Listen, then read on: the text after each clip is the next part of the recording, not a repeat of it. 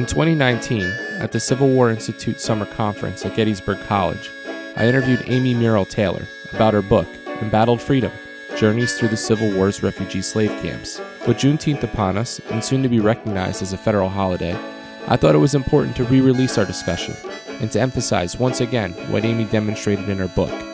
Emancipation was an uncertain process, and one that enslaved people had to pursue throughout the Civil War. Or, as Amy states, freedom had to be searched for and found. We're back at the Civil War Institute Summer Conference, and my next guest is Amy Murrell Taylor, uh, who is a professor at the University of Kentucky uh, and the author of a brand new book called Embattled Freedom Journeys Through the Civil War Refugee Camps. Amy, thank you so much for joining me. Oh my gosh, thank you for having me. Um, so, this is a, a great book, and I think. Um, well, there's a lot that that we can talk about here, um, but your title is very telling, and um, maybe it's naive on my part, but refugee was never a term that sort of entered Mm-hmm. into my thinking when thinking about um, emancipation and, and slaves becoming free. Um, but it really, this is a massive dislocation. You say that several times in your book, and you said it in your presentation. So, can you first talk about where I know that social history is sort of at the at center of mm-hmm. what you do? Was it these stories that you found first, or was it sort of this idea that you had first? How did this sort of book and this idea come together? Okay. Well, I think it was kind of in my head for years before I started working on it. And what happened was I wrote another book called The Divided Family in Civil War America, which is a completely different subject. But as you say, I'm a social historian. I really try to get into the stories of ordinary common people and how they just experience this war. And what happened was I would just come across references to formerly enslaved people who were fleeing to Union Army camps and living there for as long as four years of the war. And I just kept making note of this, thinking, that's just not, that doesn't square with how I understood emancipation and how it played out. You know, what is what is going on? What were they doing? What were they, how were they living this way? And so I just kind of kept it in my head and was not finding enough written out there to explain it to me, you know? And I think one of the gnawing questions for me was how do you go from slavery to living inside an army encampment in the middle of a war zone in the hope of freedom? I mean, how do you do something so risky? Right, right. in the course of seeking freedom. So it stuck with me for a while, but it was about 10 years ago. This was about a Okay. 10 year book um, when I actually really got started. So I was probably just starting to work on it when I first met you at the University of Albany. Yes. Yes. Um, and you were writing it in the midst of very sadly leaving us at the University of Al- No. Albany to go to Kentucky, as you mentioned in your Yeah. in your book. So it must have been a labor of love that that took a lot uh, of of time and energy. It has been. Yeah. Yes. Um, so you talk a lot about space, physical Mm-hmm. space, um, whether it's a trunk that uh, uh, an enslaved couple owns, where they keep just about everything they have. Um, a hastily uh, constructed shelter on the Mhm. outskirts of a Union camp. Um, why is space so important for Yeah. a historian? Why space? Maybe has something to do with like fighting over space. Is, is why is space important? Well, I mean, that is the war was one big conflict and contestation about space, but that wasn't quite my entry point. Um, what I was trying to do with the book, what really struck me early on, kind of, I guess, getting back to what I was saying, like, how does somebody live like this for four years, live as a refugee? Um, I mean, it's a question of our times, too. How do people survive this? And I was really curious about the question of survival how do they, men, women, and children, survive this existence? And that required thinking about just the most basic elements of life food, clothing, and then I got on to shelter. And I started studying what they were living in.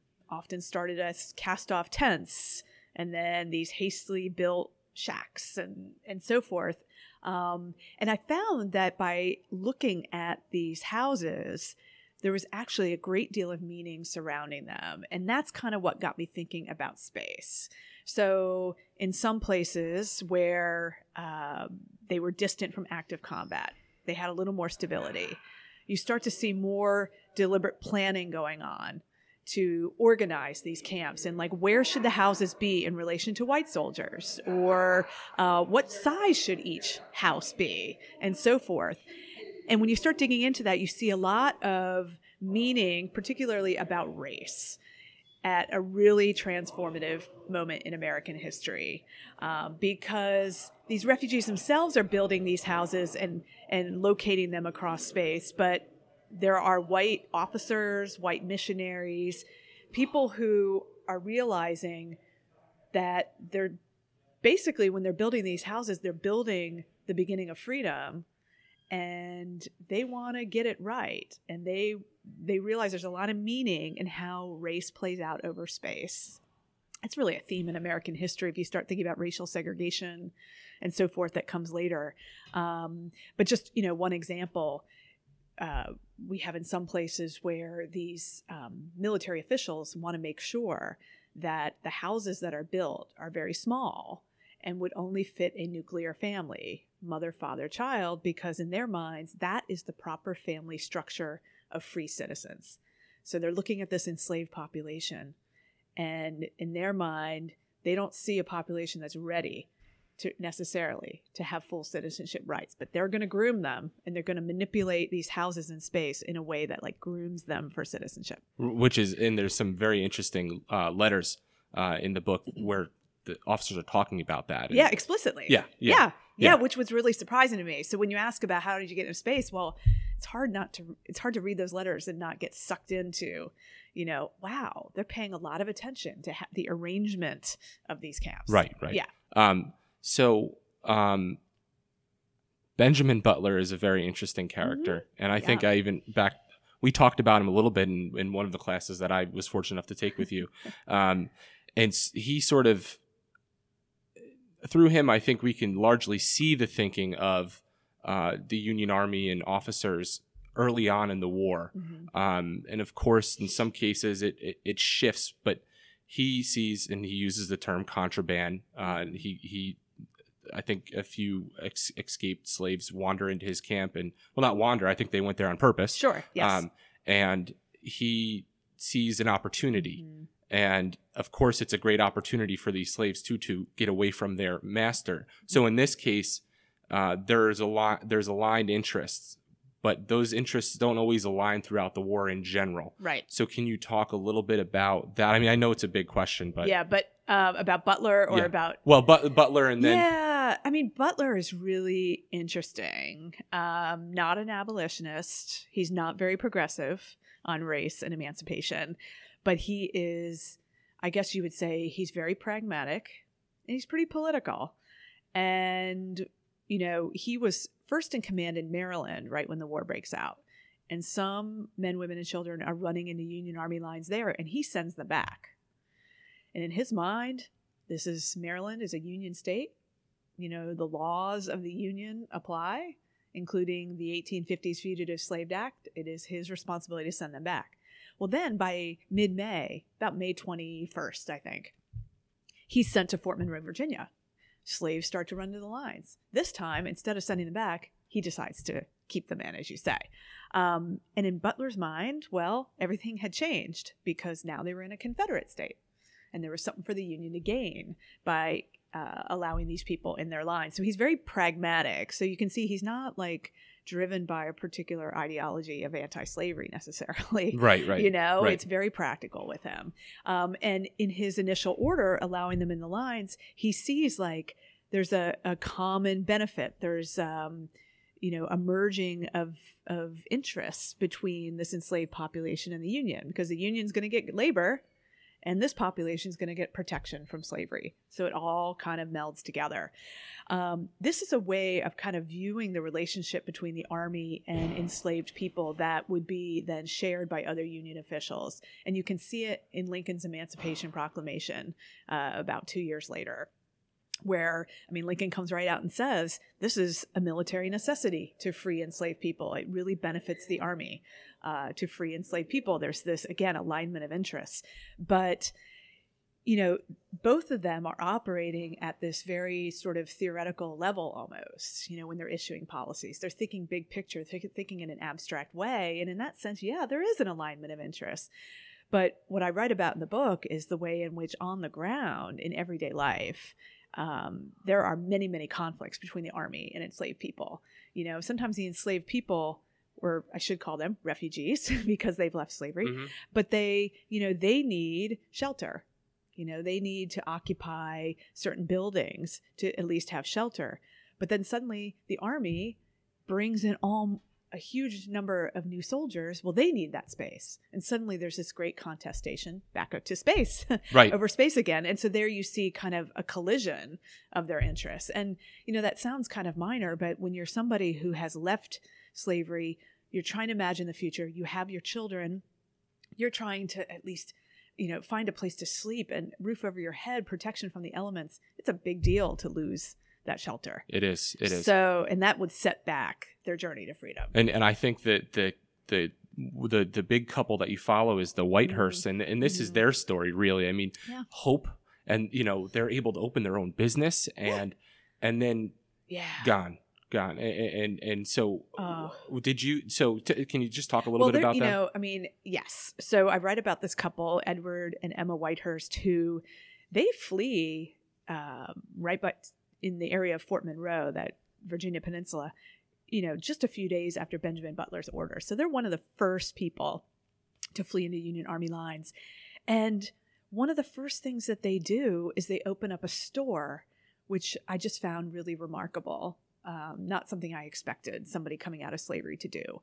But uh, for reasons I explain in the book, they had been able to accumulate some money during slavery and they saved it and um, were able to then use it to open the store. And you know what? It makes a, I mean, I was surprised at first, but it makes a lot of sense because. And this was true with with everybody who fled to Union Army lines. The first one of the first things they're thinking about is how they're going to support themselves. You know, uh, they did not immediately assume the army was just going to take care of them and they certainly didn't want to become dependents of the army. Um, that was a pretty foreign, scary force to them. So they're trying to take, you know, to support themselves, and they've got to make money. I mean, it's pretty basic. right, right. So, um, so I tell their story, and their story, like others, and is really true with almost everybody. It's not a straight linear path from slavery to freedom.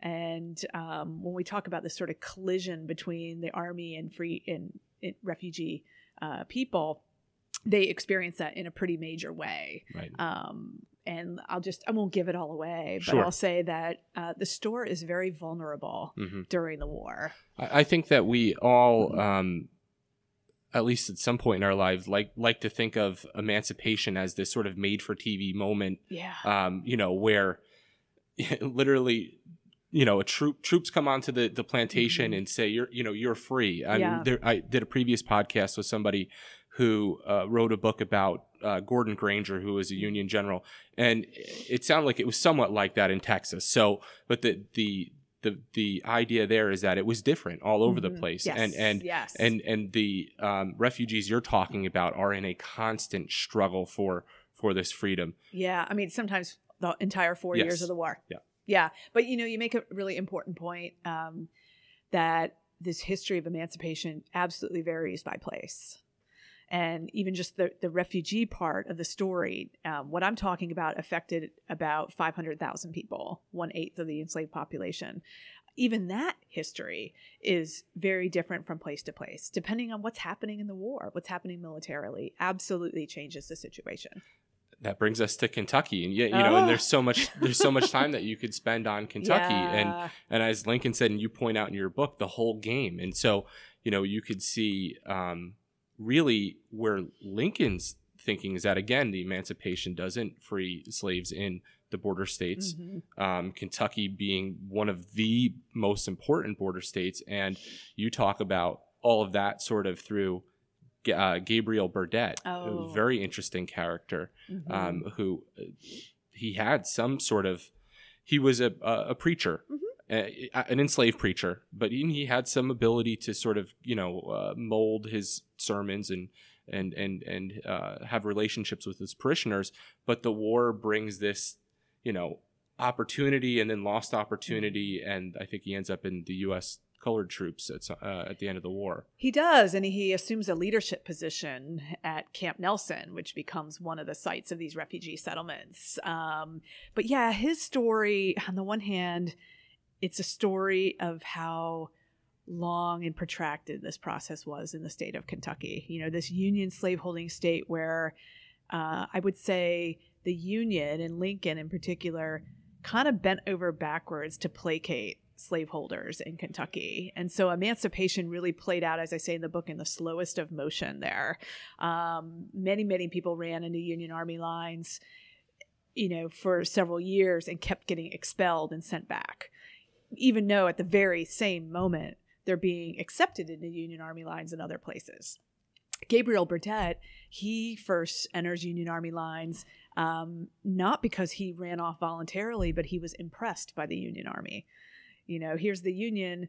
On the one hand, they're expelling people, won't let them come in voluntarily, but they're willing to take enslaved men from central Kentucky and pay their owners for their labor. And that's how Gabriel Burdett first got into Union Army lines. Eventually, um, he did enlist, as you say, and became a free person. But his story also gets us into religion and the way in which religious faith becomes so important.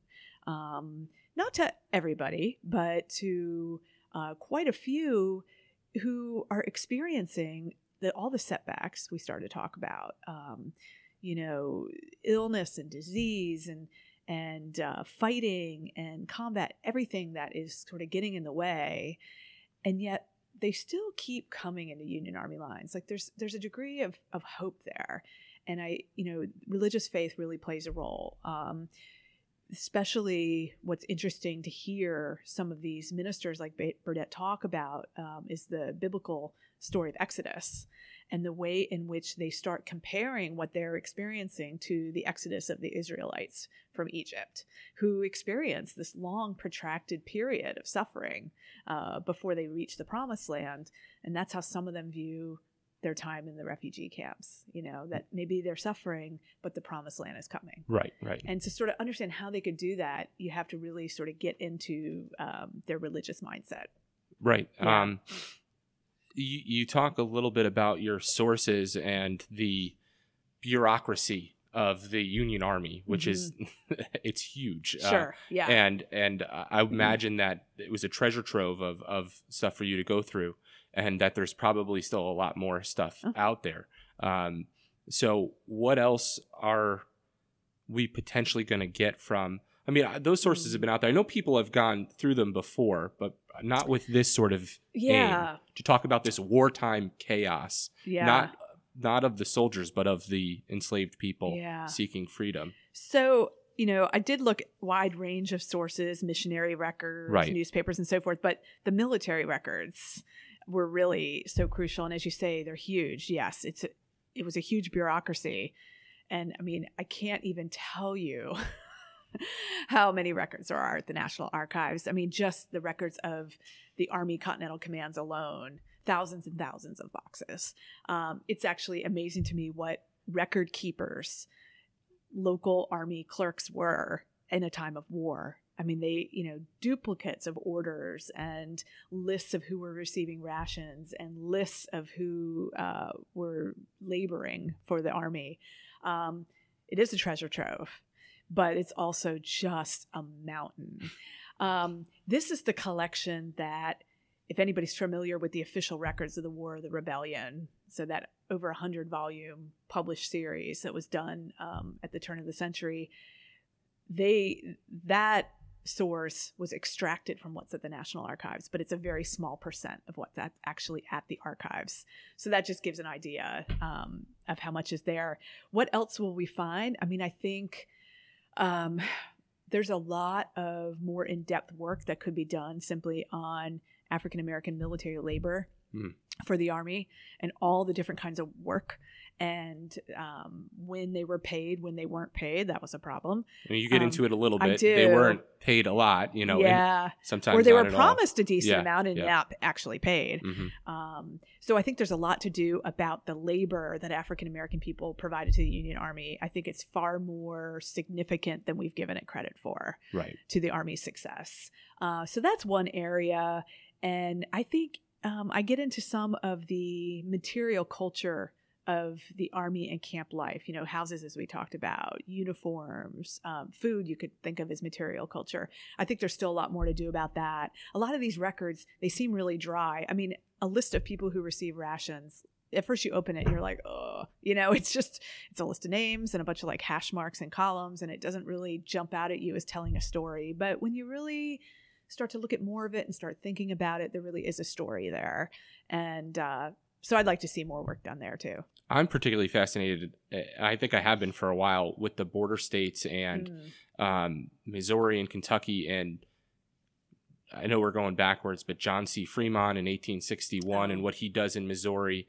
And that, you know, looking into that, I think gives you real clear understanding of what the war was about initially and sort of Mhm. how um, uh, people shift and, and things shift. And, and I think you bring a lot to the surface in terms in terms of um, why it made sense for Butler to take on some Mhm. escaped enslaved people, and then how it sort of grew a little bit, and and, and there was sort of a you know up and down kind of thing. Yeah, so and then Fremont tries to do it and even free them, and Lincoln says, "No way, no way. you know, in a Union state. are you So, I mean, again, I mean, I think that that takes us to um, the first couple years of the war are far more interesting when it comes to emancipation that we have given it credit for, because I think we oftentimes jump to the proclamation or jump to the post-proclamation period, so 1863. But in fact, there's so much going on in those first two years as the Union's trying to figure out how it's going to approach this issue, um, and so. I guess getting back to more work, I'd love to see more done on that as Right. well. well, even county by county, because Oh, you know yeah. you go into Virginia Yeah. now, and in you know a county over, you might the emancipation might it applies. apply, and then it might not. And you then know. other places no. Right. And Yeah. and then as you said, you know, Union uh, the Union Army is trying to figure out who it actually applies to, and they, And Nobody has ID confused. card. Yeah.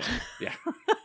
so um, now uh, how is Kentucky? Uh, I know this is a, this Mhm. is going to maybe be the toughest question of the whole interview, but you were a huge part of the U Al, especially for my experience of the U Albany History Department, and your loss was felt um, deeply. Oh, And you're sweet. So so I hope Kentucky is uh, is a great university, and I and and I know you um you've won a, a teaching award there, which I could speak personally to is well deserved. Thank you. One of the best teachers uh, that I've that I've ever had, and if I've ever even made the smallest contribution to this kind of work, it's because I had you as a professor. Oh, thank So- you. Can you just talk a little bit about what's going on at the University of Kentucky and, and sort of Uh-huh. the program there? Yeah. Well, let me like dry my tears first. Just kidding. no, that was very sweet. Um, so Kentucky, you know, first of all, I miss Albany and all my friends there. Um, it was a, a great place to teach. When I moved to Kentucky, though, I did move closer to this history, and I actually moved down the road about 30 minutes from Camp Nelson, Kentucky, which was is one of the camps that I write about. Um, so the move did enable me to do a little bit more research on the ground, and um, I now actually, you know, hang out at Camp Nelson, and um, you know, uh, You're a regular. I'm kind of a regular out there. I've had you know interns, supervised interns working out there, and um, that sort of thing. So um, I, I'm able to do a little bit more field work, you might say, right. with students in particular, which is really meaningful to me. Um, I also have taken students out to an antebellum plantation, and we did a project where we were um, helping them research the lives of enslaved people there because they didn't really know very much. And we created a whole new exhibit for this house um, that uh, has now changed their slavery interpretation. So there's the kind of ability to not just do research, but to maybe even have some impact on the public history Right. um, there, which um, you know has been valuable and meaningful. Right. Yeah. Wow.